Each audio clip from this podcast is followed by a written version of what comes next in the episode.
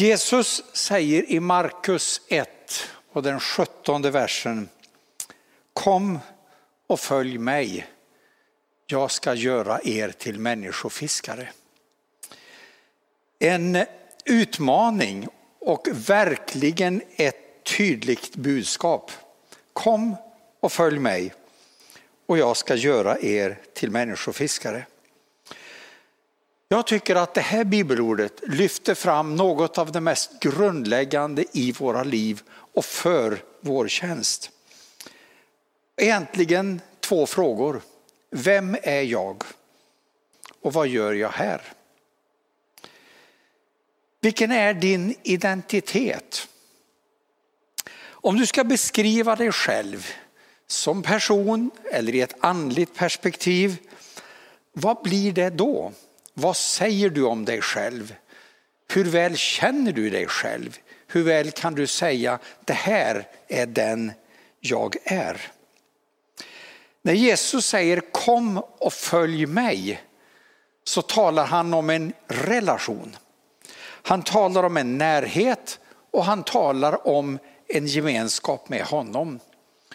Att komma till honom, att följa honom är en del av den närhet och att vara i honom. Att vara en Jesu lärjunge. Jag ska göra dig till människofiskare. Det talar om vårt uppdrag. Det talar om vad han vill att vi ska göra. Vår identitet är i honom och vårt uppdrag är att tjäna honom. Ett villigt tjänande. Om vi enbart fokuserar på vilka vi är, alltså vår identitet, vår relation, då blir våra liv självcentrerade och kan bli egoistiska. Det blir jaget som kommer i centrum.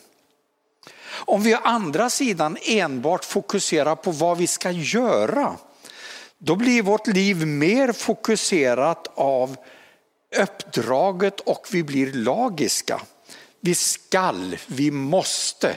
Det blir en kravspecifikation på något sätt i våra liv. Att överdriva det ena eller det andra är inte bra. Men i det andliga livet så är vår identitet också en förutsättning för vår tjänst. Det är en förutsättning för vårt uppdrag. Vem jag är hänger ihop med vad jag gör. Varje människa är skapad av Gud för ett syfte. Ingen av oss är ett misstag, utan vi är en del utav hans fantastiska plan. Det kan vara fascinerande att tänka detta. Det kan vara skrämmande att tänka detta. Men samtidigt är det någonting utav nåd att inse att trots vår bristfällighet, trots våra misslyckanden, så är vi en del utav hans plan. Vi är skapade både till en relation med honom och till ett uppdrag för honom. Filippebrevets andra kapitel och några verser. Det är en av mina absoluta favoritsammanhang från Bibeln. Det talar om Jesus som föredöme. Och det står det så här ifrån det andra kapitlet och den tredje versen. Lev i samma kärlek, eniga i tanke och sinnelag. Fria från självhävdelse och fåfänga. Var ödmjuka och sätt andra högre än er själva. Tänk inte bara på ert eget bästa utan också på andras. Låt det sinnelag råda hos er som också fanns hos Kristus Jesus. Han ägde Guds gestalt men vakade inte över en jämlikhet med Gud utan avstod från allt och antog en tjänares gestalt. Då han blev som en av oss. När han till det yttre hade blivit människa gjorde han sig ödmjuk och var lydig ända till döden, döden på ett kors. Därför har Gud upphöjt honom över allt annat och gett honom det namn som står över alla andra namn. För att alla knän ska böjas för Jesu namn i himlen, på jorden och under jorden. Och alla tungor bekänna att Jesus Kristus är Herre, Gud Fadern till ära. Och i den trettonde versen så står det: ty det är Gud som verkar i er, så att ni både i vilja och gärning förverkligar hans syfte. Det här uttrycket sinnelag fick mig att under veckan gå lite djupare och titta på vad, hur översätter man egentligen sinnelag. Och det var ganska intressant, och det finns olika bibelöversättningar. En engelsk bibelöversättning säger att vi ska ha samma attityd som Jesus. Attityd är ett ord som används väldigt ofta idag, och då oftast handlar det om att vara kaxig. Alltså han eller hon har attityd, och då betyder att den är, har ett visst, ett visst beteende. Men att ha samma attityd som Jesus handlar om en inre inställning, handlar om insikt och handlar om ett tänkesätt. Det handlar egentligen om vem du är. Det handlar om din karaktär. Det handlar om på djupet att vara som han varit. Och när det kommer till relation och när det kommer till tjänande, så finns ingen bättre förebild för oss än Jesus själv. Han visade vägen. Och Filipperbrevet, Paulus skriver här så fantastiskt att han visade att tjänarskapet var det viktigaste. En bibelöversättning säger han iklädde sig en tjänaredräkt. Han satte på sig jobbkläderna för att han skulle fullfölja ett uppdrag. Han skulle tjäna och han skulle betjäna oss.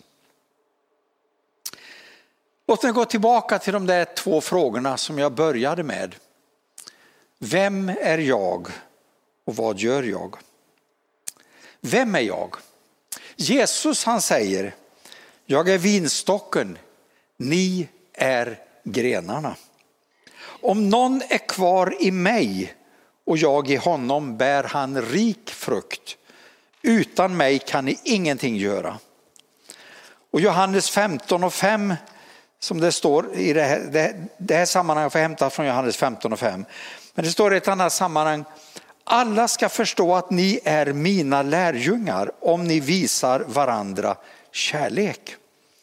Så att vara i honom som är vinstocken och vi är grenarna. Att förbli i honom, då bär vi frukt. Och alla ska förstå att ni är mina lärjungar om ni visar varandra kärlek. Hela det här kapitlet i Johannes femton, överhuvudtaget Jesu hela avskedstal i Johannes evangeliet, talar oerhört mycket om relationen till honom och vårt uppdrag.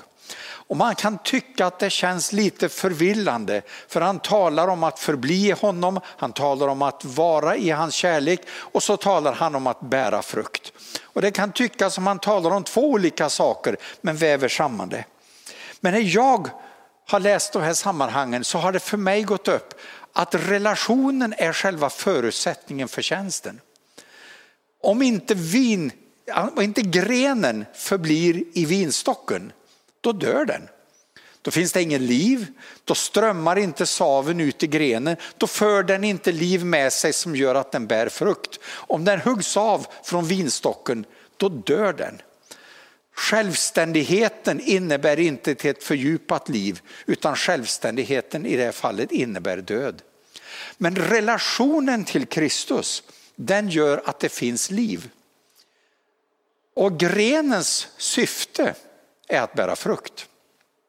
Ibland talar vi väldigt mycket om människor har olika gåvor, olika funktioner. Och jag brukar säga att det är en bonus.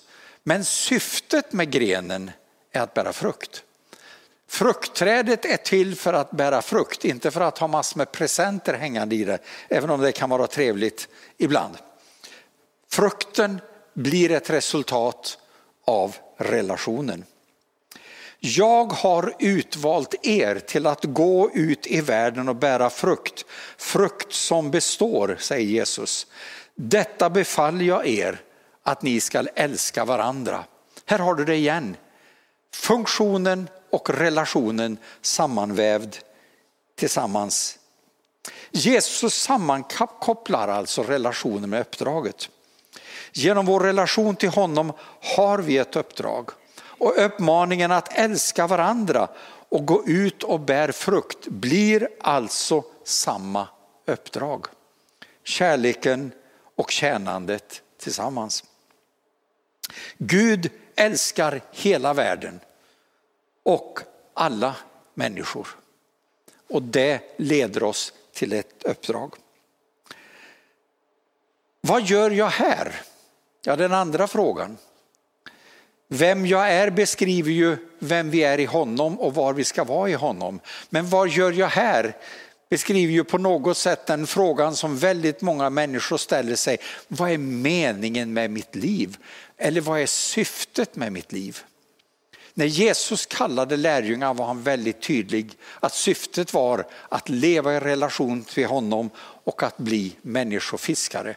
Ett litet kanske udda ord det här, människofiskare, men det handlar om att försöka föra andra människor också till en relation med Kristus. Vi läste i den sista versen i Filipperbrevet, så läste vi: det är Gud som verkar i er, så att ni både i vilja och gärning förverkligar hans syfte. En ganska fantastisk vers. Gud verkar i er, så att i er vilja och i er plan förverkligar ni Guds plan. För mig svindlar det, samtidigt som det skrämmer mig lite. I Matteus så står det om Jesus att när han såg människorna så fylldes han av medlidande med dem, för de var illa medfarna och hjälplösa som får utan herde. Och han sa till sina lärjungar: skörden är stor men arbetarna är få. Be därför skördens herre att han sänder ut arbetare till sin skörd. För att kunna ha ett meningsfullt uppdrag så behöver vi se att det finns ett behov. Ser vi inte behovet, då ser vi heller inte uppdraget. Jesus såg behovet hos människorna. När han mötte dem så såg han att de var som vilsegångna får utan herde. I Jesu tjänst var han alltid medveten om behoven, alla behoven. De andliga behoven, de materiella behoven, de fysiska behoven. För att vi ska kunna fullfölja vårt uppdrag så måste vi också, precis som Jesus, lyfta våra ögon och se. Se behoven och se utmaningarna. Hur ser behovet ut idag? Låt mig lyfta blicken lite från Karlstad och gå lite vidare ut över vår värld. Vi hade en missionskonferens i lördagen den tjugosjunde mars. Online naturligtvis, tyvärr kunde vi inte mötas. Och där talade vi lite om de onådda folken, alltså folkgrupperna som aldrig har fått höra om Jesus. Och enligt färsk statistik så finns det idag över sju tusen fyrahundra etniska grupper som inte har hört om Jesus. Vi kallar dem för de onådda, de vi inte har nått ännu. Av de här sju tusen fyrahundra onådda folk så finns mer än fem tusen av dessa i Asien. Asien som är världens största kontinent, som har världens största mängd människor, har samtidigt de flesta som inte har blivit nådda av evangeliet. Och ändå så har man konstaterat att ungefär tio procent utav världens samlade kristna resurser fokuserar på de onådda. Och nittio procent fokuserar på de som redan är nådda. Varför är det så? Nära tre miljarder människor betraktas idag som onådda, som inte har fått höra om budskapet om Jesus. En av mina favoritförfattare, pastor Oswald J. Smith, som var pastor i The People's Church of Toronto. Han sa så här, han har, han har sagt väldigt många bra saker. Kanske en av de mest kända han har sagt det är när han säger: varför skall en del få höra evangeliet tio gånger innan andra fått möjligheter att höra det en gång? Förutsättningen för att vi ska kunna hjälpa är att vi ser och att vi vet. Och vi vet. Så egentligen kan vi aldrig säga att vi inte visste. Vi vet om utmaningarna, vi vet vad som krävs. Vi har ett uppdrag, vi, har, vi kan se behovet. Jesus har gett oss ett ansvar att delta i det globala uppdraget. Vi behöver be om öppnade ögon och om arbetare till skörden. Du är kallad att tjäna och jag är kallad att tjäna. Vi har ett gemensamt uppdrag. Jesus har sagt: gå ut i hela världen. Och så säger han: gör alla folk till lärjungar. Hela världen och alla folk, det inkluderar alla. Ingen är undantagen, alla är inräknade. Det innebär både hemma och borta. Inte antingen eller, men både och. Oswald J. Smith sa också: om Gud vill evangelisera världen och du inte understödjer uppdraget, då är du i opposition till Guds vilja. Oj, tänkte jag när jag läste det där. Det där var laddat. Det där sved till lite grann. Om jag inte understödjer uppdraget så är jag i opposition till Guds vilja. Och Bibeln säger att han vill att alla människor ska bli frälsta. Så uppdraget, kallelsen, är tydligt. Och vårt uppdrag är också tydligt. Det är varje enskild troendes och det är varje församlings uppdrag att sprida Guds ord. Och jag går tillbaka till mitt första inledning. Följ mig, sa Jesus. Jag ska göra er till människofiskare. Ytterligare ett citat innan jag läser ett sista bibelord. David Livingstone, som ju oftast betraktas som den moderna missionens företrädare. Han sa så här: om vi inte har tillräckligt mycket i vår tro som driver oss att dela den med hela världen, då är vår tro dömd även hemma. Paulus säger: fri och oberoende av alla har jag gjort mig till allas slav för att vinna så många som möjligt. För att vinna judar har jag för dem varit som en jude. För att vinna dem som står under lagen har jag för dem varit som en som står under lagen, fast jag själv inte står under lagen. För att vinna dem som är utan lag har jag för dem varit som en som är utan lag, fast jag är inte utan Guds lag, jag har ju Kristi lag. För att vinna de svaga har jag inför dem varit svag. Allt har jag varit inför alla för att åtminstone rädda några. Allt gör jag för evangeliets skull för att också jag ska få del av dess löften. Ni vet ju att alla löparna i en tävling springer, men att bara en får priset. Löp då för att vinna det. Var och en som tävlar måste försaka allt. Löparen gör det för en krans som vissnar, men vi för en som aldrig vissnar. Jag har målet i sikte när jag löper och jag slår inte i luften när jag boxas. Jag går hårt åt min kropp och tvingar den till lydnad, för jag vill inte predika för andra och själv komma till korta. Att vara i funktion är att vara det Gud vill med våra liv och att vara i relation med honom. Låt oss be. Herre, tack för att du berör oss genom ditt eget ord. Och tack att du talar till oss genom ditt eget ord. Tack för ditt uppdrag att gå ut och berätta om dig.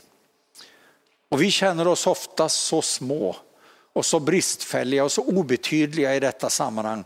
Men tack att du har gett oss uppdraget och sagt att du väljer oss och du kallar oss. Och att du själv har lovat att du står vid vår sida och går med oss. Tack för relationen till dig Och tack att vi får leva i ett uppdrag som du har kallat oss till. Amen.